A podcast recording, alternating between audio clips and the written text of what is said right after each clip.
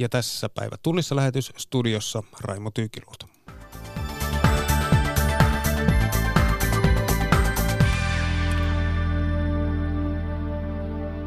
Eduskunnan syysistuntokausi alkoi tänään. Selvitysmies esittää positiivista luottorekisteriä Suomeen. Etelä-Amerikan toiseksi suurimman talouden Argentiinan talouskriisi syvenee. Kiina investoi Afrikkaan kymmeniä miljardeja ja kytkee Afrikan taloutta tiiviisti omansa. Ja paikkakunnalla on väliä, kun nuori valitsee korkeakouluaan. Tässä aiheita.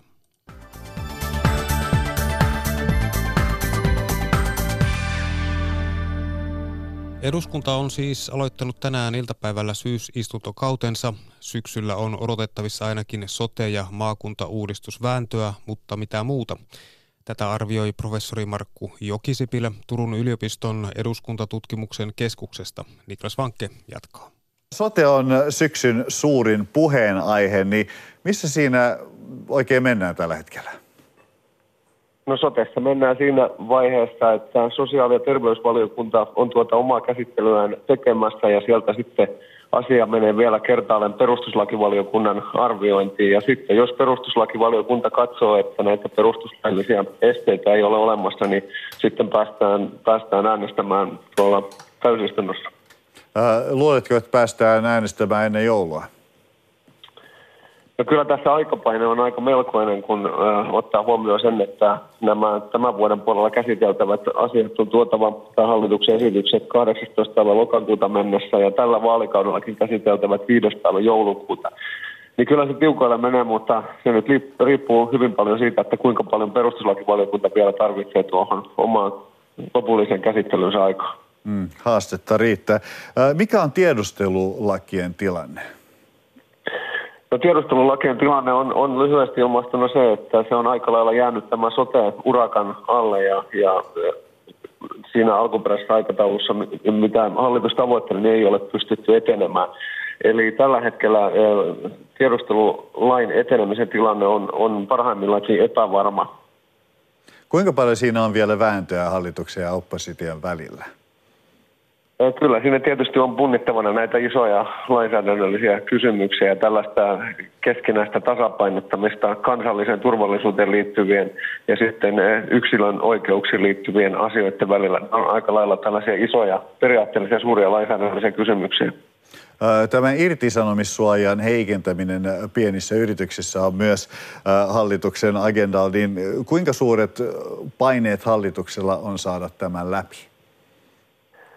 Kyllä, no tietysti sikäli paineet ovat olemassa, koska no, tämä työllisyyspaketti kokonaisuudessahan kuuluu hallituksen kärkihankkeihin ja tuossa toimenpideohjelmassaan vuosille 2017 ja 2018 niin hallitus ilmoitti, että nämä työllistämis- tai työllisyyspaketin toimet saatetaan voimaan tässä vielä vaalikauden loppuvaiheessa. Eli kyllä sieltä on sitten tulossa tuossa esimerkiksi työsopimuslain uudistusta ja, ja näitä irtisanomisturvan heikentämiseen liittyviä asioita todennäköisesti eduskunnan käsiteltäväksi.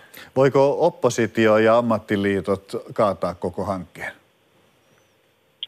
No kyllä varmasti ainakin keskustelua käydään, eli sen lisäksi, että kun tässä on tämä aikapaine, niin sitten täytyy tietysti muistaa se, että eduskuntavaalit ovat sieltä tulossa, ja, ja jos ajattelee hallituksen ja opposition ideologioita ja, ja poliittisen perusvärin kannalta, niin tämähän on semmoinen asia, mikä varmasti herättää keskustelua esimerkiksi pääoppositiopuolueen sosiaalidemokraattien ja sitten hallitusryhmien välillä. Maahanmuuttokysymykset ovat olleet näkyvästi esillä eri Euroopan maissa.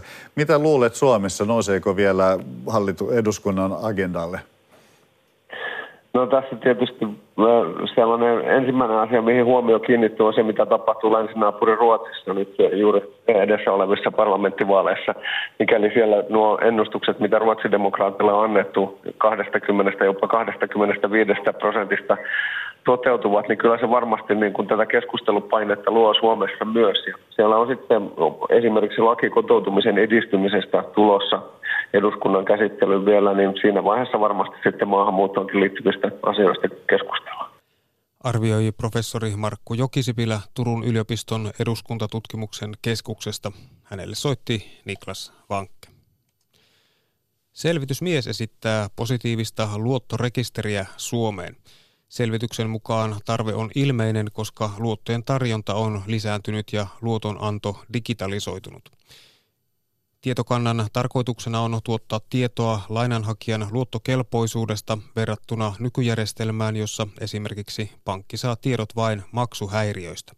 Selvitysmies, yritysoikeuden professori Erkki Kontkanen Itä-Suomen yliopistosta lainsäädäntö kyllä lähtee velvollisuudelta arvioida luottokelpoisuus. Ja jos mietitään sitä luottokelpoisuutta, niin siihen toki vaikuttaa toisessa äärilaidassaan nämä maksuhäiriötiedot. Että jos ihmisillä on maksuhäiriötietoja, niin toki voi ajatella, että hänen luoton takaisinmaksukykynsä voi olla rajoittunut, mutta, mutta kyllä toki siihen luottokelpoisuuteen arvio, arviointiin vaikuttaa muun muassa hyvin olennaisesti jo ennen niitä maksuhäiriöitä se, että miten paljon hänellä on esimerkiksi luottoja, minkä tyyppisiä luottoja hänellä on.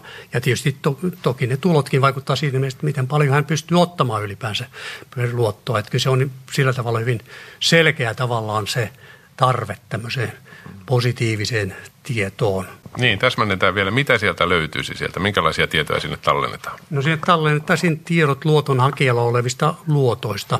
Eli niitä luottojen kokonaismäärä, luottojen kappalemäärä, minkä tyyppisiä luottoja siellä, että onko se asuntoluotto, kulutusluotto, ehkä joku korttiluotto, tämän tyyppisiä, onko niissä vakuus, ei ja mahdollisia takaustietoja, tämän tyyppisiä tietoja, plus sitten niitä tulotietoja, jotka tulisi sieltä tulorekisteristä sitten siihen mukaan. Ja jos joku aikoo jollekulle lainan myöntää, niin silloin pitäisi tätä rekisteriä käyttää, eli se olisi pakko tarkistaa. Juu, tähän ehdottomasti liittyisi velvollisuus tarkistaa tiedot sieltä rekisteristä, jos tämä, perustetaan, ja velvollisuus tietysti luovuttaa tie, omat luottoja koskevat tietonsa luotonantajan sinne rekisteriin. Ja minun mielestäni tähän pitäisi ehdottomasti kytkeä myös tiettyjä sanktioitakin, että näin pitää todellakin tehdä sitten, että se ei, ei riitä, että kehotetaan, että pitäisi katsoa tältä, vaan sitten jos sen kehotuksen laiminlyö, niin siitä pitää seurata jotain. Mm. Sanoi selvitysmies, yritysoikeuden professori Erkki Kontkanen Itä-Suomen yliopistosta. Aki Laine haastatteli. Oikeusministeri Antti Häkkänen kannattaa positiivisen luottorekisterin perustamista. Hänen mukaansa tiedot maksukyvystä antaisivat luottolaitoksille paremmat mahdollisuudet tehdä vastuullisempaa luottotoimintaa. Etelä-Amerikan toiseksi suurimman talouden Argentiinan talouskriisi syvenee. Argentiinan presidentti ilmoitti eilen uusista toimista pyrkimyksenään välttää talousromahdus. Erkka Mikkonen jatkaa Buenos Airesista. Buenos Airesin ydinkeskustan Florida-kadulla rahanvaihtajat huutavat vaihtamaan valuuttaa. Argentiinalaiset ovat muutenkin pyrkineet vaihtamaan pois syöksykierteessä olevaa pesoaan. Kuukauden aikana Argentiinan peso on menettänyt noin 30 prosenttia arvostaan dollariin verrattuna ja kuluvan vuoden aikana arvostaan sulanut puolet. Tämän lisäksi taloutta vaivaa hurja inflaatio, jonka odotetaan nousevan tänä vuonna yli 30 prosenttiin. Maan presidentti Mauricio Macri esitteli eilen taloustoimia, joilla pyritään estämään maan talouden romahdus. Ministeriöiden määrää karsitaan puoleen ja etenkin maataloustuotteista koostuvaa Argentiinan vientiä aletaan verottaa rankemmin. Para cubrir lo que falta durante esta transición, Jotta voimme täyttää sen vajeen, minkä tämä hätätilanne vaatii, pyydämme apua heiltä, jotka pystyvät auttamaan parhaiten. Vientiä harjoittavat yritykset tulevat tekemään suuremman osan. Makri lausui TV-puheessaan. Viime viikolla presidentti ilmoitti, että Argentiina on sopinut 50 miljardin dollarin suuruisen tukilainan maksun nopeuttamisesta. Maa neuvotteli sen kansainvälisen valuuttarahasto IMFn kanssa kesäkuussa. Argentiinan pyrkiessä supistamaan budjettinsa alijäämää IMFn lainaohjelman mukaisesti koulutuksen ja muiden peruspalveluiden määrärahat ovat koetuksella. Viime viikolla Buenos Airesissa kymmenet tuhannet marssivat koulutuksen turvaamiseksi. Yksi heistä oli opettaja Nancy Hutchinson. Kyse ei ole vain palkoista, joita olemme vaatineet aina. Mutta kouluja ja yliopistoja ajetaan alas, eikä hallitus tunnu näkevän tässä ongelmaa, Hutchinson sanoo. Ammattiliitot ovat jo ilmoittaneet yleislakosta syyskuun loppupuolella hallituksen talouspolitiikkaa vastaan. Buenos Airesista raportoi Erkka Mikkonen. Kiinan ja Afrikan maiden huippukokous päättyi tänään. Kiina investoi Afrikkaan kymmeniä miljardeja ja kytkee Afrikan taloutta tiiviisti omansa. Kiina näkyy Afrikassa jo lähes kaikkialla.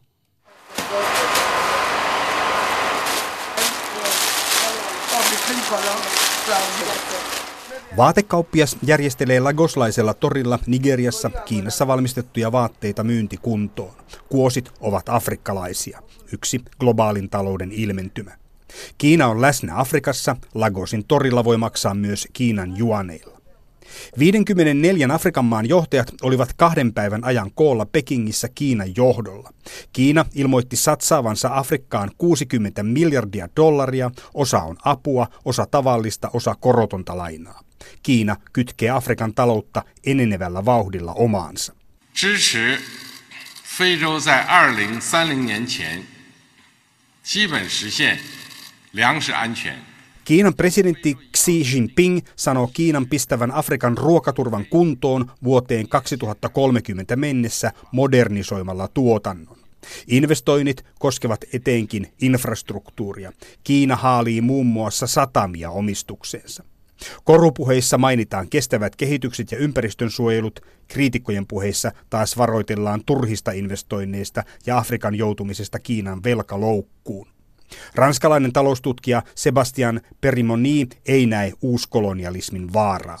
Ce forum est, unique par son ampleur. On n'a jamais vu un forum d'aussi grande importance réunissant euh, les deux plus grands continents, presque la Chine et l'Afrique ensemble. Kiinan ja Afrikan maiden huippukokous tuo yhteen kaksi maailman suurinta maanosaa, muistuttaa Perimoni. Kiinan ja Afrikan yhteinen väestö on 2,7 miljardia ihmistä. Kiina haistaa tulevaisuuden siinä, kun Yhdysvallat eristäytyy ja Eurooppa on hajanainen. Toimittajana oli Sampo Vaarakallio. Kaupungit käyvät kisaa valmistuvista korkeakouluopiskelijoista. Pääkaupunkiseudun työpaikat imevät opintonsa päättäneitä niin, että Uudellemaalle päätyy lähes viidennes muualla Suomessa valmistuvista korkeakoulutetuista. Heidän tuoretta osaamistaan tarvittaisiin myös muilla alueilla. Paula Kolin. Turussa aloittaa taas tänä syksynä 5000 uutta opiskelijaa, mutta vain osa valmistuvista jää kaupunkiin. Hän riippuu siitä, että mistä saa työpaikan. Mulla on tosi paljon sukulaisia tuolla Tampereen seudulla, että voi olla, että sitten tulee sellainen muuttoliike tonne Tampereen suunnalle. Mä toivon, että tässä lähikunnissa, kun täällä on niin kuin kaikki, niin ei olisi kiva lähteä hirveän pitkälle. Turku ja koko Varsinais-Suomi pärjäävät valmistuneiden pidossa ihan hyvin. Siellä nimittäin yli 60 prosenttia asuu vielä vuosi valmistumisensa jälkeen samassa maakunnassa. Näissä kohtalaisen hyvissä lukemissa pyörivät myös Etelä- ja Pohjois-Pohjanmaa sekä Pirkanmaa. Parhaiten menee Uudellamaalla, jossa opiskelleista jopa 85 prosenttia jää asumaan samaan maakuntaan. Heikoiten valmistuvat saavat pidettyä Etelä-Karjala, Etelä-Savo ja Kanta-Häme, joihin jää vain alle kaksi viidennestä siellä opiskelleista. Kaupungeille korkeakoulutetut ovat kuitenkin ensiarvoisen tärkeitä, joten kisaa pääkaupunkiseudun kanssa käydään tosissaan. Kaupunkikehitysryhmän johtaja Pekka Sundman Turun kaupungilta. Jos mietitään yritysten tai julkistenkin organisaatioiden toimintakykyä ja, ja tota sitä kehittymistä, niin se on ihan oleellinen asia, että, että me saadaan niin kuin uusia, uudella tavalla ajattelevia ammattilaisia tänne. Tampereen elinvoimajohtaja Teppo Rantanen. Ja nyt kun tämä taloustilanne on vähän parantunut, niin me saadaan myöskin työpaikkoja syntyy kovasti lisää tänne. Ja mä uskon, että luvut vaan sen kun paranee nyt, kun me nähdään, että voidaan tarjota työpaikkoja. Yritysten rooli asiassa on tärkeä. Kyllä meillä on pakko saada tämä yritysmaailma olevan aktiivinen sinne opiskelijamaailman suuntaan ja varmistamaan, että jo ennen kuin ne valmistuvat, ne tietävät, että täällä löytyy työpaikkoja. Toimittaja edellä oli Paula Koliin. Paikkakunnalla on väliä, kun nuori valitsee korkeakouluaan. Tärkeimpänä kriteerinä on koulutusalan kiinnostavuus, mutta heti sen jälkeen tulee paikkakunnan houkuttelevuus. Esimerkiksi koulun maine tai opetuksen taso tulevat vasta näiden jälkeen. Asia käy ilmi taloustutkimuksen tutkimuksesta. Laura Tolonen. Helsinki, Oulu vai Kokkola? Nuorella on paljon mietittävää, jos oma koulutusala on sellainen, joka löytyy useammalta paikkakunnalta. Kysyimme jyväskyläläiseltä opiskelijalta Teemu Tervolta ja kajaanilaiselta opiskelijalta Juho Kaartiselta, mitä ominaisuuksia hyvällä opiskelupaikkakunnalla on. No edullisuus varmaan tulee opiskelijan ensimmäisen mieleen, sitten helppo liikkua, sitten helppo luoda sitten kontakteja ja saada ystäviä. Sitä kautta sitten luoda mahdollisesti tulevaisuutta koulun jälkeen. No hyvä joukkoliikenne, kulttuuria, palveluita, opiskelijaystävälliset hinnat, hyvä terveydenhuolto opiskelijoiden keskuudessa, yrityselämä, joka tukee sitä opintoja ja sieltä valmistumisen jälkeen. Ja tietenkin semmoinen sijainti, mistä on nopea liikkua sitten muualle päin maailmaa. Taloustutkimuksen tutkimuksessa esiin nousseet asiat valottavat sitä, miksi paikkakunnalla on merkitystä nuorelle. Tutkimuspäällikkö Timo Myllymäki. Ja mitä tarjontaa sitten muulle ajalle sieltä kaupungista löytyy ja mitä työn, työnsaantimahdollisuuksia kaupungissa on ja vähän semmoinen yleinen fiiliskin, että minkälainen siellä kaupungissa on elää. Tutkimuksessa kysyttiin myös sitä, millä perusteella nuori suosittelisi kaverilleen jotakin paikkakuntaa. Suurissa kaupungeissa nuoria kiinnostavat esimerkiksi hyvät kaupalliset palvelut sekä hyvät mahdollisuudet saada töitä. Pienissä paikakunnissa puolestaan viehättävät enemmän tunneseikat. Suositellaan, koska luonto on lähellä tai kaupunki on sopivan pieni ja tätä kautta tulee sitten, että siellä on mukava ilmapiiri ja, ja siellä asuminen ja eläminen on edullista. Ylen nettisuilta löytyy opiskelukaupunkikone, jonka avulla voi tutkia, mikä opiskelijakaupunki vastaa kenenkin toiveisiin parhaiten. Toimittaja edellä oli Laura Tolonen. Suuri osa nuorten arkea on digimaailmassa. Tuore selvitys kertoo, että siellä myös koetaan seksuaalista häirintää. Aiheesta kertoo nyt Pelastakaa lapset rystä asiantuntija Hanna-Leena Laitinen ja erityisasiantuntija Niina Vaaranen-Valkonen. Mikko Haapanen jatkaa. Minkälaista digimaailmassa tapahtuva seksuaalinen häirintä voi olla? No seksuaalinen häirintä digitaalisessa maailmassa voi olla hyvin niin kuin erilaista. Me Pelastakaa lapsissa haluttiin erityisesti kuulla lasten ja nuorten omia kokemuksia. Ja, ja kokemushan on hyvin subjektiivinen, että se mikä toisille tuntuu häirinnältä, niin voi toisille, toiset voi sivuttaa sen ihan noin vaan. Mutta meille on tärkeää, että nyt me ollaan kuultu yli 3000 nuoren, lapsen ja nuoren mielipideasiasta ja kokemusasiasta. Ja, ja nyt kun me ollaan se kuultu, niin meidän pitää reagoida. No miten te olette tässä määrittänyt sitä seksuaalista häirintää? Me ollaan meidän erityisasiantuntemuksen vuoksi haluttu keskittyä kuvamateriaaliin ja erityisesti sitä on kysytty tässä lapsilta ja nuorilta. Häiritsevää materiaalia? Kyllä, seksuaalista kuvamateriaalia.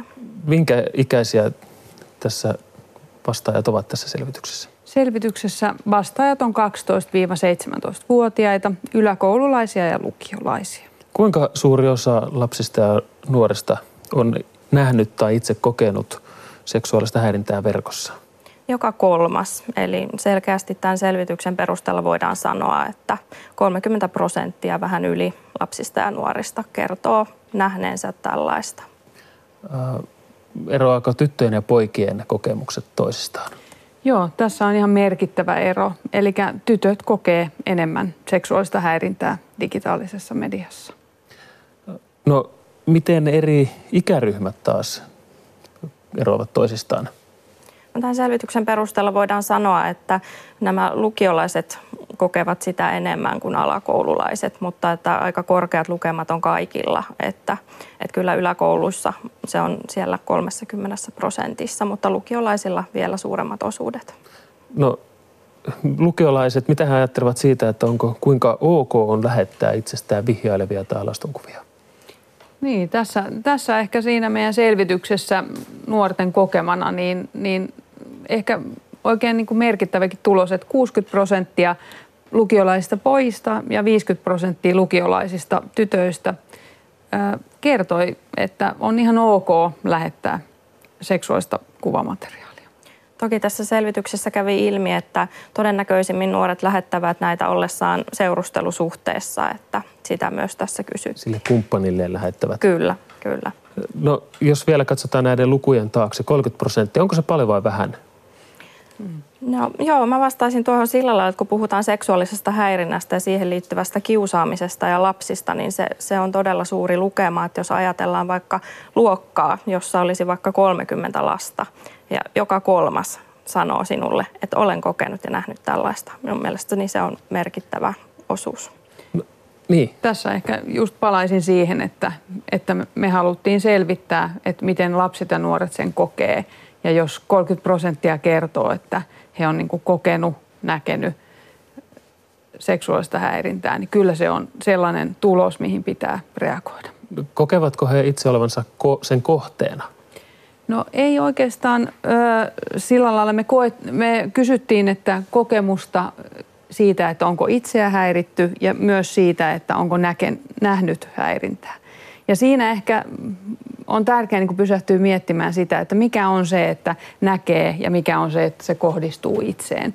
Et, et, jos puhutaan ihan, ihan esimerkiksi väkivallasta, niin myös väkivallan näkeminen on vahingollista lapsille, niin, niin tässä täytyy niin pysähtyä miettimään, että, että jos sitä nähdään todella paljon toisiin kohdistuvaa ja, ja kiusaamista, jossa seksuaalisilla kuvilla kiusaamista, niin kyllä se on, se on sellainen tulos, mihin on hyvä pysähtyä. No Miten selvityksen mukaan nuori itse kokee tällaisen häiritsevän materiaalin häirinnän? Tämän osalta tämän selvityksen tulokset ovatkin hieman ristiriitaisia ja erittäin mielenkiintoisia, että suurin osa lapsista ja nuorista selittää tämän ilmiön vitsailuksi, mutta kuitenkin esimerkiksi niissä avoimissa kysymyksissä lapset ja nuoret kertovat, kuinka se on tuntunut hämmentävältä, kuinka se on pelottanut, kuinka on ollut tunteita siitä, että ei tiedä, minne siitä voisi ilmoittaa, mitä tästä pitäisi ajatella miksi he sitten kuittaavat sen pizzailuna, kaverin pizzailuna? Niin, tässä ehkä tulee, tulee mieleen tällainen hyvin inhimillinen, inhimillinen ihmisen tapa selittää asioita, että aika nopeasti sellainen hyvä selitys on se, että se oli vitsi. Silloin ei tarvitse miettiä sitä, että miksi minulle lähetetään tätä kuvamateriaalia tai miksi minun ö, ystävästäni laitetaan tällaista kuvamateriaalia ja levitetään, että – et mielenkiintoinen, tärkeä myös niin pysähtyä ja tämä selvityshän, toivottavasti tästä tulee lisäselvityksiä, että, että saadaan selitys. Minkälaisia seurauksia sillä voi olla, että kuva, vaikka itsestä otettu, itse ottama tai kaverin ottama kuva leviää verkossa? No, kyllä meidän selvityksen mukaan niin häpeä on sellainen niin kuin suuri tunne, mikä siinä oman, oman niin kuin kuvamateriaalin toki leviämiseen, mutta myös se, että, että jos saa seksuaalista kuvamateriaalia, niin, niin häpeä on se yleisin tunne, minkä, mikä tässä selvityksessä nuoret koki. Myöskin tämä häpeän estää kertomasta aikuisille, mikä tietenkin huolestuttaa sillä tavalla, että tulee vaikutelma siitä, että lapset ja nuoret ovat tämän asian suhteen aika lailla keskenään ja yksin. No minkälaisia neuvoja antaa sitten vanhemmille, miten tätä asiaa kannattaa lasten kanssa ja nuorten kanssa lähestyä? No tässä ehkä sellainen jotenkin sellainen meidän, meidän niin kuin ajatus on se, että, että keskustelu ennen kuin tapahtuu mitään on varsin tärkeää. Että me Pelastakaa lapsissa haluamme puhua ennaltaehkäisystä. Eli jos vanhempi voisi käydä sen keskustelun digitaalisen median seksuaalisesta kuvamateriaalista ennen kuin mitään kuvia on, on sekä vastaanotettu tai lähetetty, niin se on varsin tärkeä asia. Siinä tulee just tämä, että, että tieto auttaa toimimaan. Meillä ei ole diginatiiveja, meillä ei kukaan lapsi osaa, osaa niin kuin teknisesti ehkä, mutta jää aika yksin ajatusten ja tunteittensa kanssa. Joo, ja silloin kun vanhempi on ottanut asian puheeksi, niin silloinhan lapsellakin on lupa asiasta puhua. Eli se varhainen ennaltaehkäisy, puhuminen. Yhdessä voi lapsen kanssa käydä läpi näitä asioita niin kuin muitakin kuulumisia. Jos se tulee vanhemmalle yllätyksenä, voi tietysti ensimmäinen reaktio olla, että rupeaa ragea, rageamaan sille, eli hermostuu. Mm. Minkälaiset seuraukset sillä voi olla? No tässä meidän selvityksessä tuli aika vahvasti esille, että, että lapset ja nuoret ei välttämättä kerro aikuisille saamastaan seksuaalista kuvamateriaalista juuri sen takia, että, että pelkää ehkä sitä, että vanhempi nappaa puhelimen pois tai, tai tulee, tulee rangaistuksena se, että estetään digitaalisen median käyttämistä. Eli ei kannata rangaista ja viedä sitä. Miten sitten toimia, jos mm. tällainen tilanne tulee eteen? No mä ainakin haluaisin korostaa sitä, että, että rauhallisuus on se niin kuin ensimmäinen asia, mikä, mikä täytyisi pyrkiä säilyttämään ihan sen, senkin takia, että, että se auttaa kaikissa asioissa, kun pysyy rauhallisena. mutta kuvat talteen, niin. rikosilmoitus, meidän onko selvi- tarpeellista? Meidän selvityksen lopussa on aika hyvät asiantuntijaohjeet siihen, että ruutukuvakaappaus on, on tärkeä ottaa ja nuoret tässä teknisesti on aika taitavia, että todella moni meidän selvityksen mukaan osaa blokkaa häiritsevän ihmisen, joka lähettää kuvamateriaalia tai, tai osaa teknisesti toimia. Mutta tässä jälleen korostaisin sitä, että, että lasta ei voi jättää eikä nuortakaan kannata jättää yksi missään nimessä niiden ajatusten ja tunteiden kanssa, mitä siitä materiaalista Sitä ruutukaappausta ei pidä ainakaan ottaa sen takia, että sitä levittäisi edelleen, vaan tietysti todisteaineeksi. Kuinka moni syyllistyy tai erehtyy lähettämään sitä materiaalia edelleen? No kyllä sitä tapahtuu, että sillä tavalla se kuvamateriaali liikkuu siellä verkossa, että kyllä se on osa lasten ja nuorten arkea. Ehkä selvityksessä kuitenkin oli jälleen kerran sellaista mielenkiintoista ristiriitaa siitä, että yli 90 prosenttia lapsista ja nuorista vastasi, että, että he tietävät, että tämän tyyppistä seksuaalista kuvamateriaalia ei saa jakaa eteenpäin, että se ei ole sallittua. Mutta sitten jos me mennään niihin tuloksiin, mitkä osoittaa sitä, ja meidän lastensuojelu- ja nettivihje toiminnan kautta me nähdään sitä kuvamateriaalia verkossa, niin, niin siinä on ristiriita. Että. No, mikä on nuorten rikosoikeudellinen suoja tässä? Niin, tässä ehkä on niin kuin hankala lähteä siihen, että, että mikä, mikä se suoja on, kun kuvamateriaali on niin hyvin erilaatuista. Et riippuen ihan siitä, että, että minkä tyyppisestä kuvasta on kyse, niin mutta ilman muuta ja, vakavimmat mm. tapaukset tulee saattaa poliisin tietoon, että, että totta kai se on tärkeää myös me Pelastakaa lapsissa. Haluamme, että lapset saavat tietenkin sitten niissä vakavimmissa tapauksissa mm. asianmukaisen Siinä on tutkinnon. näitä määriä nyt meillä grafiikkana. Haluatteko tuolta nostaa esiin jotain tiettyjä kohtia? No ehkä just siinä, se, kun puhuttiin siitä, että lapset ja nuoret koki sen vitsillä, niin, niin, niin se, että aika paljon nähtiin myös sellaista, että kuvan muokkausta, että kuva muokataan, tavallinen kuva muokataan seksuaalissävytteiseksi tai laitetaan ää, jonkun kasvot vaikka pornografiseen materiaaliin. Että tämän tyyppistä on, on tänä päivänä helppo tehdä myös ja, ja se liittyy siihen seksuaaliseen häirinteen ja siihen liittyviin kiusaamiseen Myös erilaisissa ryhmissä jaetaan näitä kuvia, että lapset ja nuoret kertoivat tässä kyselyssä, että he ovat tällaisten erilaisten esimerkiksi WhatsApp-ryhmien kautta sitten nähneet tätä materiaalia. Minkälaiseen rikokseen siinä voi syyllistyä? No kyllä tässä voi syyllistyä, syyllistyä vakavaan rikokseen. Et meillähän ei saa lähettää ihan tällaista alaston kuvamateriaalia alle 18-vuotiaasta. Että Tanskassa on ollut, ollut iso, iso juttu, missä yli tuhat joutui syytteeseen siitä, että he oli lähettänyt ä, digitaalisen median kautta tällaista hyvin lyhyttä video, videokuvaa 57 sekuntia. Että, et, et kyllä tämä on niinku tärkeä asia ja me Pelastakaa lapsissa panostetaan siihen, että et me koulutetaan ja koulutetaan ammattilaisia ja ollaan tosiaan tämän selvityksen puitteissa myös kouluttamassa opettajaksi opiskelevia. Vielä loppuun tähän nämä ikärajat esimerkiksi WhatsAppille ja muuta. Mitä te olette mieltä niistä? 13-vuotias pitäisi olla nykyään, että saa käyttää vaikka Instaa tai muuta. No mä ainakin itse näkisin, että, että enemmänkin kun lähdetään kieltämään tai ottamaan pois, niin se tärkeä olisi se vuorovaikutus lapsen ja aikuisen välillä. Että vuorovaikutus on paras turvakeino. Mikko Haapasen vieraana olivat Pelastakaa lapset rystä asiantuntija Hanna-Leena Laitinen ja erityisasiantuntija Niina Vaaranen-Valkonen. Uuden kansainvälisen tutkimuksen mukaan liian pitkät yöunet altistavat sydän- ja verisuonitaudeille. Aikaisemmin on tiedetty, että lyhyet yöunet nostavat sydänsairauksien riskiä. Suomalaistutkija ei kuitenkaan suosittele pitkäunisia aikaistamaan herätystään. Jani Parkkari. Aikuisen ihmisen on terveellisintä nukkua kuudesta kahdeksaan tuntia vuorokaudessa – sitä selvästi pidemmät tai lyhyemmät yöunet altistavat sydän- ja verisuonitaudeille. Näin kertoo eurooppalaisen kardiologien konferenssissa esitelty uusi tutkimus. Unitutkija Tarja Stenbergin mukaan tulokset vahvistavat aikaisempia tutkimuksia. Epidemiologiset tutkimukset on vuosikausia näyttäneet tätä että lyhyt unisuus ennen kaikkea, mutta nyt myöskin on, on tutkimustuloksia, joissa pitkä unisuus korreloi kaiken näköisten sairauksien kanssa, joista yksi on sydän- ja verisuonitauti. Uuden tutkimuksen mukaan lyhyesti nukkuvien ryhmässä riski sairastua sydäntauteihin kohosi yhdeksän vuoden seuranta-ajalla 11 prosenttia. Pitkään nukkuvien kohdalla nousua oli peräti 33 prosenttia.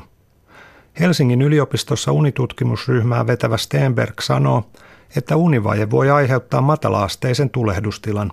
Se taas kohottaa sydän- ja verisuonitautien riskiä. Mikä tekee sitten sen, että pitkä, pitkä uni johtaa näihin, näihin tuota niin, erilaisiin riskitekijöiden kohoamisiin, niin sitä me ei tiedetä, että se olisi nyt se, jota jollakin tavalla pitäisi tutkia. Unen tarve vaihtelee paljon yksilöstä toiseen. Stenberg ei suosittelekaan pitkien unien keinotekoista lyhentämistä. Keinotekoinen unen lyhentäminen, niin melkein säännönmukaisesti niin tekee huonon olon ja, ja, ja sillä tavalla, niin kuin, että ei ole, elämä, elämä ei kulje. Ja varmasti sitten tämmöinen ää, epämukava olo, niin, niin, niin yhtä hyvin sitten altistaa meitä kaiken näköiselle ikävälle. Kansanterveyden kannalta liian pitkiä unia suurempi terveysongelma onkin unettomuus. Arviolta joka kymmenes suomalainen kärsii pitkäaikaisesta unettomuudesta. Toimittajana oli Jani Parkkari. Ja kerrotaan vielä päivä tunnissa lähetyksen lopuksi, että maahanmuuttovirasto jäädyttää päätökset afganistanilaisten turvapaikkahakemuksista.